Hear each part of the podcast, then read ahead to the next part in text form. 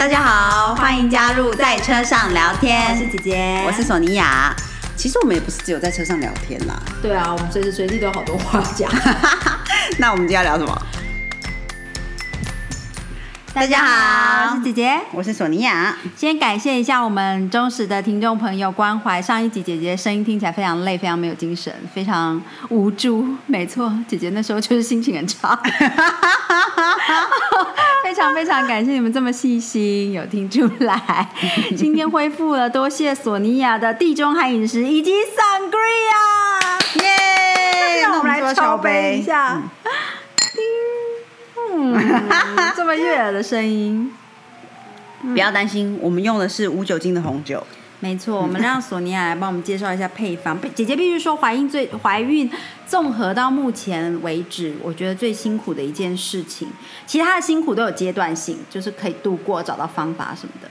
但是目前来讲，感觉起来就是啊，无解的，就是无法喝酒，这是一件无解的事情。现在姐姐甚至连去很多小店，就是吃东西都要问说：“这里面有加米酒吗？”就是要先过滤这个部分。嗯，的确哦，真的是对，但这个就是蛮辛苦的。但是如果夏天能够有无酒精的 sangria。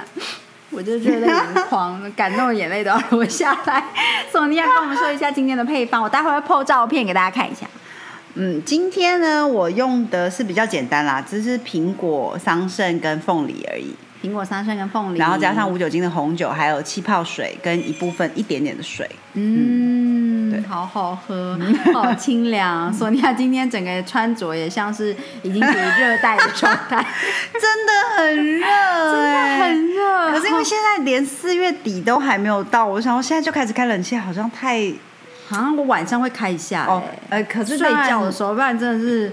汗流浃背。对啊，当然那种比较大楼型市区里面的房子就比较没有办法。可是像我们这种比较开放性的房子，就觉得说那么早开始开冷气，好。对对对，我也是会这样想。基本上就是以电扇为主。对啊，对。只是哦，真的好闷热哦，真的很热。而且其实我我觉得早上基本上都会还 OK，可是到中午过后那个西晒还是什么的那个能量进来，好像啊，好热啊。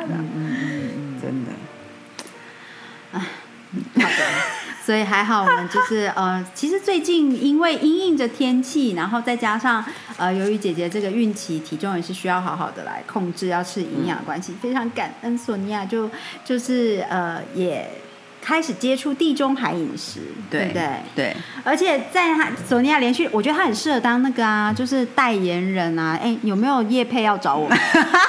索尼娅就是介绍了一本书之后，姐姐马立马也就是手刀的买了，因为她原来是两个名厨，法国的名厨，跟一些呃名医跟营养师。呃，写的好像很浅显易懂，对不对？对对对，而且它里面有写到蛮多基础的一些饮食的概念，我觉得还不错。就是从概念到食谱到做法，然后食材都让你不会很困难的执行。书也很漂亮，照片也很美。对，它叫做《优质饮食全书》，待会儿我也会 po 照片给大家参考。我觉得嗯，真的蛮适合，尤其地中海饮食其实很适合夏天。对，对它感觉就很清凉。嗯嗯，因为而且你有很多东西你是可以做成凉拌的，嗯嗯，所以也不需要说一定要马上煮起来，就是一定要迅速完成。你其实可以就是有一个比较空闲的周末或什么的，你把东西都准备起来，那你就可以很快的。就是组合好你的，真的很感人。就是姐姐这两天跟索尼娅吃东西的时候，都觉得色香味俱全，感觉到心灵的疗愈。尤其姐姐有那么多颗星在金牛座，非常重视饮食的美丽。像这个讲到这个，就不得不抱怨一下姐夫，吃饭都像在赶军队，像在行军的饮食一样，真的就是没有办法好好的这样。对，现在姐夫已经有改善了，我们还是要给他拍拍手。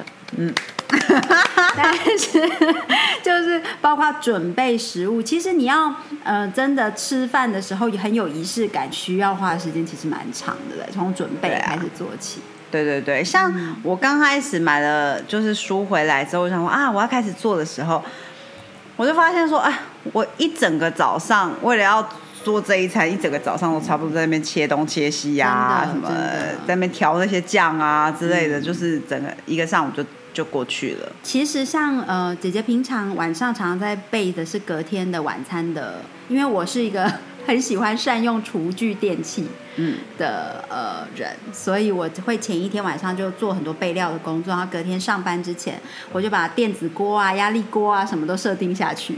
嗯然后呃，到了晚上回来的时候，就会是新鲜煮好的一餐。嗯可是这种菜色一定就是比较台式的，比如说你、呃炖锅里面卤的就是卤肉啊，或者是炖一个汤啊，然后搭配一个呃就是藜麦饭或糙米饭呐、嗯然后。回来的时候，青菜都先切好备料，晚上就是到家就是热油炒一下就可以上菜。嗯其实 even 是像台式这样子的，呃，已经不需要很多过程，嗯。处理食材的，你光是备一个料起来，我晚餐后待在厨房的时间都需要个一个半小时，嗯，对，到两个小时，我动作已经是非常快的。那种，哦啪啪啪啪啪，对我已经都先想好我要准备什么。可是其实做呃这样子很健康、很漂亮的饮食，其实你嗯要习惯一下，嗯，要先去适应一下，比如说花一个一个上午。周末的一个上午，你就是光呃这个东西要什么怎么样先处理过，然后才能泡制在橄榄油里面。嗯香草要怎么样处理，那个香味才会出来，等等的，其实都需要一点时间。嗯嗯嗯嗯嗯，建议大家也可以看看这本书，然后食材的处理排好流程，这样子嗯你会、呃感觉比较 enjoy。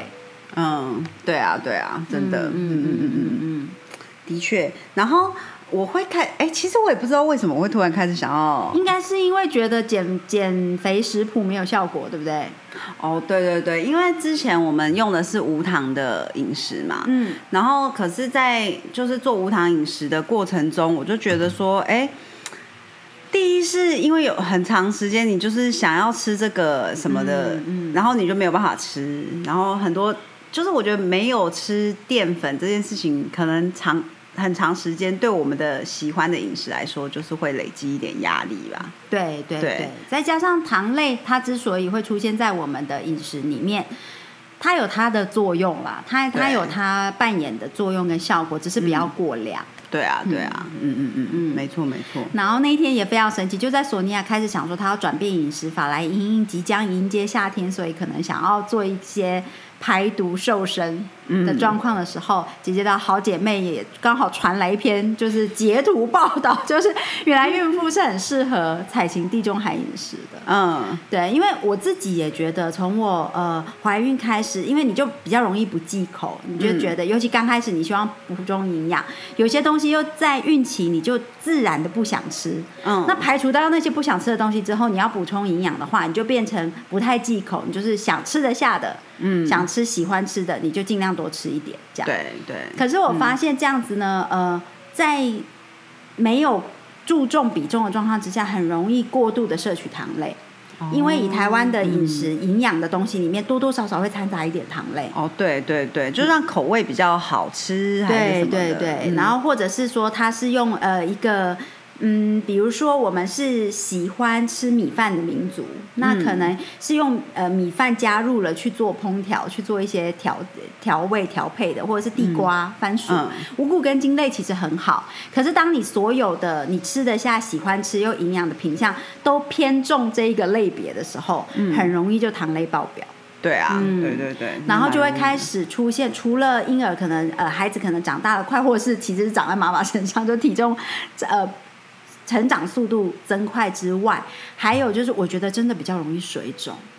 哦是哈，嗯嗯这一个是从我孕前我在研究各种饮食法的时候，我就有很明确的感觉到，当糖量摄取到达一个程度，就是高过一、一个呃健康的比例之后，我的水肿状况就会比较明显。哦对对对，我也好像有嗯那种水肿，并不是说看起来变胖的水肿，而是你就是会觉得鞋子紧紧的，嗯。嗯，然后很容易就是脚你有时候穿袜子脱掉的时候，那个袜子的痕迹比较久才会消退。哦。对，然后那种肿的感觉，你视觉上有时候可能看不太出来，可是你可以感觉到你的脚胀胀的。嗯嗯嗯。嗯。那我觉得这个跟糖类的摄取是蛮有关系的，大家也可以就是刚好趁着夏天，反正很热，你也吃不下那么多东西。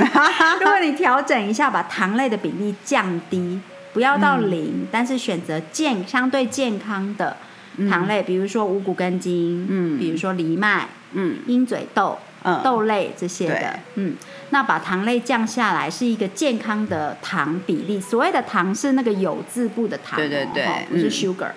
那这样子的话，呃，我觉得对于皮肤过敏的状况以及水肿的情形都会很有蛮有帮助。的。嗯嗯嗯嗯，对啊。有一点就是 DGI 的饮食吧。哦，对对对对对，DGI 嗯也是。那低 GI 饮食跟地中海，嗯，要不要介绍一下地中海饮食的主要的主轴是什么？有有哪些重点是可以？呃，就你索尼娅看完这本书，可以跟我们分享一下。基本上地中海饮食呢，就是吃大量的蔬果类，嗯。然后要是圆形的食物，嗯，然后呢要喝非常多的水，就是水也是很重要的一部分。嗯然后他会吃很多的油分，嗯，然后主要来源都是橄榄油。油真的是不手软。Everybody 有油的那个 赞助商，我觉得我们就是完全可以当代言人。真的，真的，大概一餐可以用掉三分之一瓶，真的，我的油用量真的很大，而且是很好的橄榄油。哦，不过那粘在面包上实在是很好吃。对呀、我是觉得说都已经要吃了，就是一定要要吃好的这样。当然，就是有时候心里想起来说，哇，一下子用那么多油，好惊，悚哦，就是。昨天我有请索尼娅，就那个盘子沙拉盘子也有，我就说来来来，拿个盒子来倒起来，可以太当面包 浪费了，对。真的真的。那呃，然后再来呢，就是哦，它最多就是蔬菜类嘛，蔬果类，嗯然后跟油也是算是在这里面哦。嗯然后再来就是乳制品、坚果类，或者是比如说肉类。嗯那地中海的肉类呢，通常都是比较偏呃海鲜类，嗯或者是白肉。嗯嗯，油脂量低的，对对，嗯就是就通常红肉红酒对他们来说是比较少使用的部分。呃，我我在这里可以补充一点，就是呃，我跟姐夫之前也讨论过关于呃动物性脂肪，就是说、呃红肉里面的脂肪，的确它有可能在我们我们所熟知的一些健康的概念里面，都会觉得如果能够摄取的话，是以白肉为主。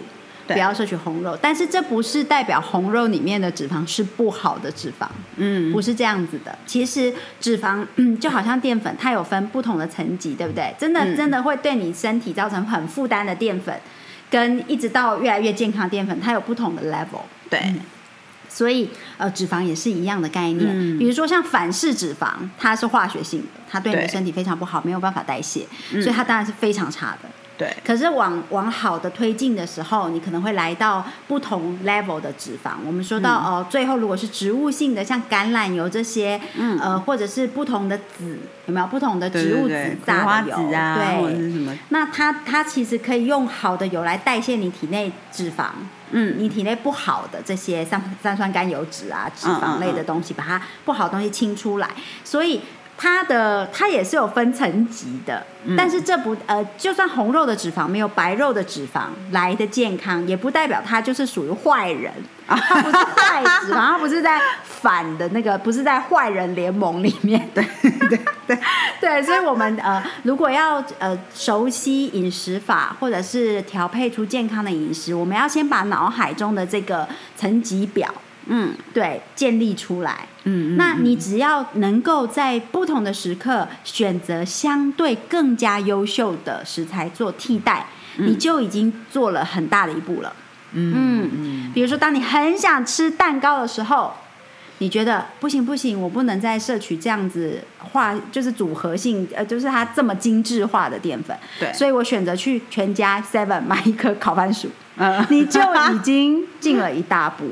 嗯嗯嗯对啊，所以就是相对性的问题。哎、其实我觉得现在台湾便利商店也真的好方便。关于你如果想要吃比较相对健康的东西来说，嗯嗯比如说就是有那种各自调味的鸡胸肉啊，哦，对，有那个对健身人来说应该很方对便吧？半熟蛋啊，对对对对对，嗯嗯。嗯嗯嗯。哎，那刚才姐姐讲到油脂的部分，就是我我在看书的时候，就是我这是在另外一本书看到的，嗯他就讲说，因为油脂分三大类嘛，就是饱和脂肪酸、不饱和脂肪酸跟多诶饱诶多元不饱和脂肪酸。哎，好啊，反正总而言之呢，就是嗯，所谓饱和脂肪酸就是动物从动物身上来的嘛。嗯牛油啊、猪油啊、奶油啊，那些都算是嗯饱和脂肪酸。那如果是不饱和脂肪酸的部分，其实如果是单元不饱和，which 就是橄榄油里面含量很高，有达到百分之七十六 percent 的嗯。这个单元不饱和脂肪酸。嗯单这个部分越高，就表示能够促让你身体里面代谢的更好。嗯嗯嗯嗯，我觉得索尼娅看书看到的一个很重要的一个点是关于油的稳定性的这部分，我觉得是大家哦比较少接触到的。嗯因为其他的部分你可能常常看电视或者是呃接触饮食健康的部分，你会常听到。可是关于油脂稳定这一点，常常众说纷纭。对，然后我在看书的时候，我就看到说，哦，原来大家不是都说橄榄油不能高温，嗯。然后这个厨师他就讲到说，其实橄榄油并不是不能高温的，它的、如果你选择的是呃 Extra Extra virgin olive oil 就是优质的初榨橄榄油。对对，它反而稳定性是很高，是可以达到容呃沸点达到两哎发烟点啦两百二十度，嗯。其实就差不多跟我们现在一般会用，比如说芥花油啊，嗯。或者是呃大豆油之类的发烟点差不多了。嗯嗯嗯嗯，就是这一点其实是一个迷思。嗯。有，因为橄榄油其实可以榨榨油非常多次，橄榄对。它可以到达甚至七次八次，但那当然第七次、第八次很可能就已经归为工业类用油了。嗯，但是它在前面出榨的时候，它的油脂稳定性很高，它其实也是耐高温的。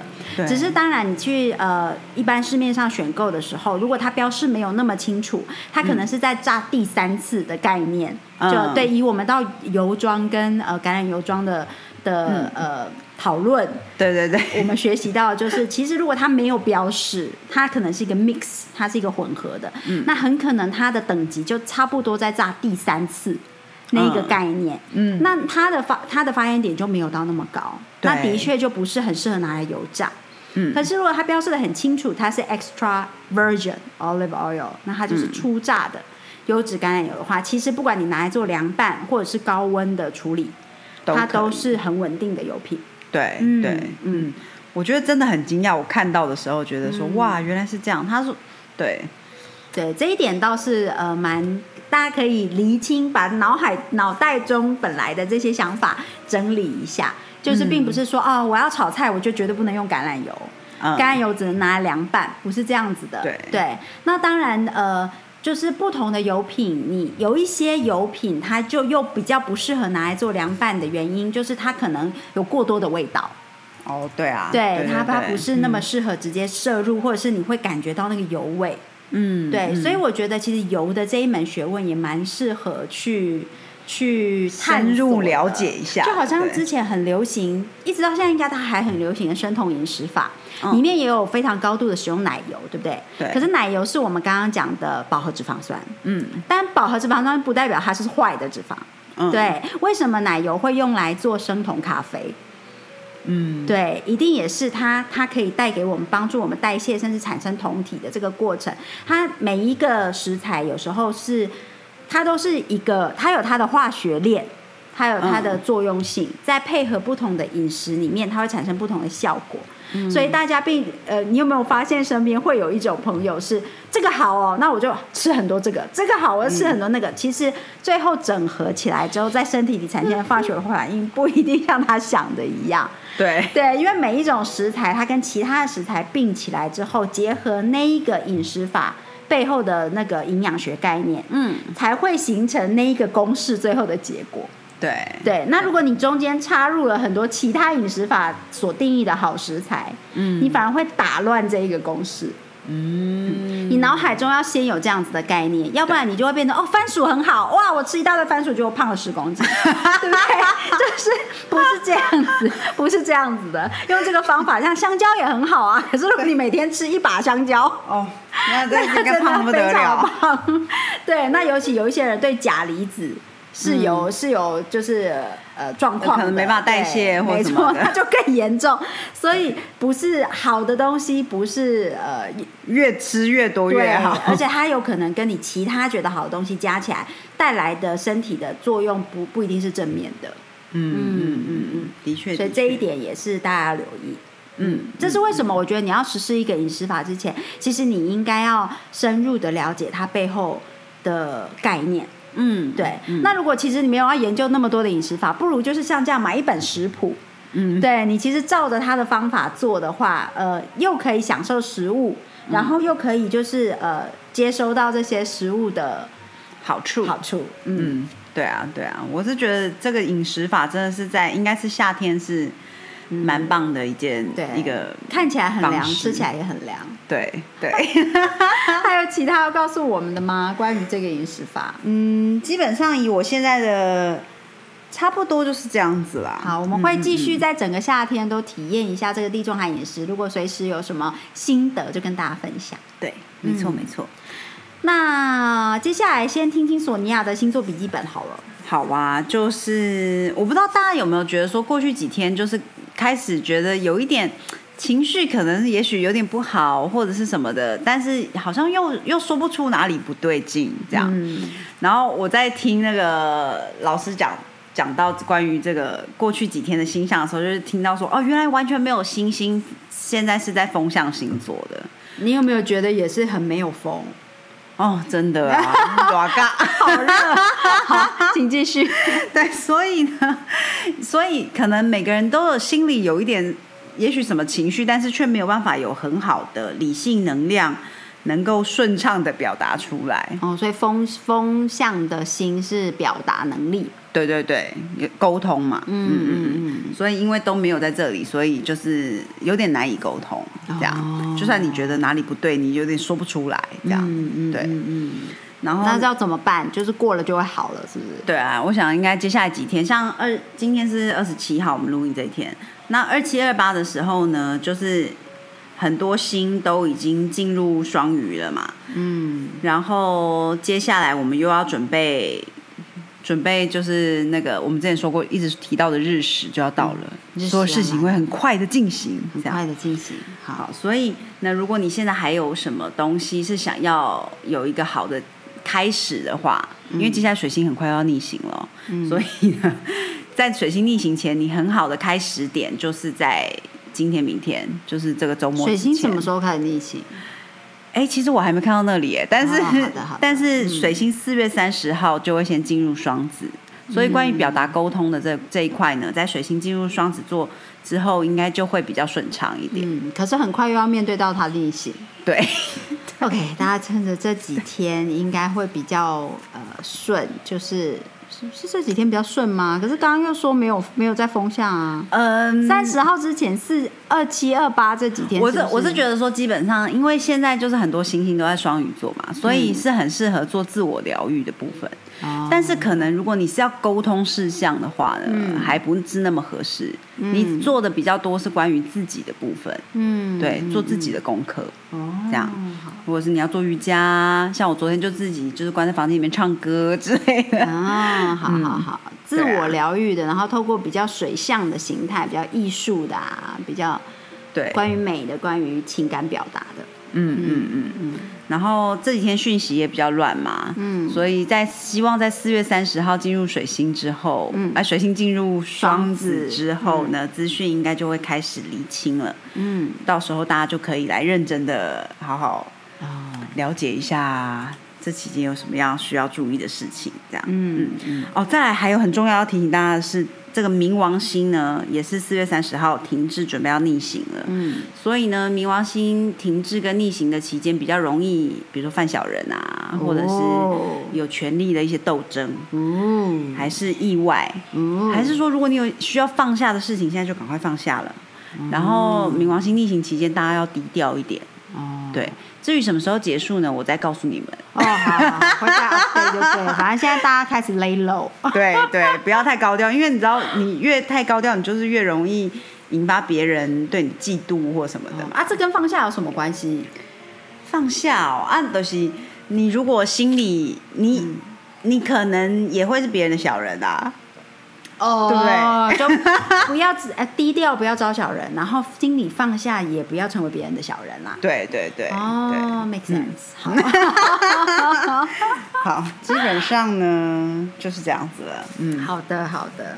其实我觉得很好笑，准备这一集的时候啊，我就在想说，奇怪哎，我就觉得最近在听一些其他的 podcast 的，我们很喜欢的 podcast 节目，我就觉得，哎，怎么大家好像都有魔性的笑声啊？他说他们是不是那么 就 podcast 收听率那么高或之类，是不是因为有魔性的笑声？是不是我们的笑声不够魔性？不够魔性太正向了吗？对啊，是太正向了。这个笑声会为我们招招来收听率吗？真的是很有趣，而且我觉得大家可能也真的蛮需要疗愈的力量的。我开始发现，我们喜欢听的一些节目，也都开始会跟听众们互动，就是说有什么样的想法，然后或者是遇到什么状况，可以为大家解答。有的时候就是不负责解答啦，就是是属于是听听我们的观点跟观感。哎，我觉得其实换位思考，嗯。不是说自身的换位思考，应该就是透过别人对同一件事情的看法，嗯，跟切入点，嗯，呃，可以带给自己不同面向的，嗯，观察。这一点我觉得还蛮重要，避免自己刚愎自用。真的。不过其实首首当其冲，就是首先你必须要能够放下，就是觉得说别人，嗯，呃，告诉你的你也听听看啊。就是我觉得还。其实人在一个观点下太久，还蛮容易当别人跟你讲，嗯，跟你不同或者是有点反向观点的时候，就把耳朵关起来的。哦，对啦，要么把耳朵关起来，要么就会觉得说啊，那是因为你怎样怎样怎样，所以你才会这样想。嗯嗯嗯，有没有？那其实我觉得，呃，开阔的心胸还真真的是蛮重要，真的很重要。我自己是觉得说，我们每个人一定都会有我们的定见。嗯，就是我们对于一件事情怎么处理，或者是一个状况是怎么解读，嗯，我们一定会有我们的想法。可是久了之后呢，嗯，你的 solution，你的解套方式都会开始没有创意。嗯，对。而我觉得创意跟幽默感这两个东西，呃，是解决非常非常非常多人生的问题里面很重要的元素。没有这两个东西的话，嗯。很多事情就会走入一个死胡同。哎呀，对，我觉得创意真的很重要。对，而且创意不太可能就是你是 genius，你每天早上醒来就有一个新创意。其实蛮需要透过与人互动。那那个互动不是说你就把你的问题倾诉给他，然后看他有什么解决方法。其实不是这样，有时候是呃。透过生活中不同的事情，然后你听到别人对于一，比如说你对于一件事情，你产生了这样子的感觉，然后你因为多与人互动，所以你听到别人对同一件事情，因为它产生的感受跟会应对的方式跟自己截然不同。嗯，这个时候就是带来灵感的时候。嗯，对对对，嗯嗯对，其实也许是针对于，比如说，假设别人是针对你的事情在说的时候，可能就真的很比较刚开始很困难听进去。可是如果在跟别人交流的过程中，可以是看到其他的事情对的时候。你自己哦，你每个人看到事情可能都会觉得说，哎，我觉得怎么样怎么样，然后可能旁边人讲出来是跟你一百八十度不一样的，对，你就会突然觉得说，啊，原来还有这种思考模式。对啊，就是它会触发你的反自省能力，嗯，对，或者是你去对照，因为事情都是不一样的，可能你发生的事情跟你们刚好遇到的那个别人发表观点的事情完全不同，可是如果之中有雷同的思路。有时候这时候就是可以触发你去思考，嗯哦，那我本来在想我的那件事的时候，是不是可以有不同的观点？嗯嗯，像姐姐最近跟姐夫看了一部呃迪士尼呃 Dis Disney Plus 上面不是纪录片，但是它是大自然的片，是北极熊。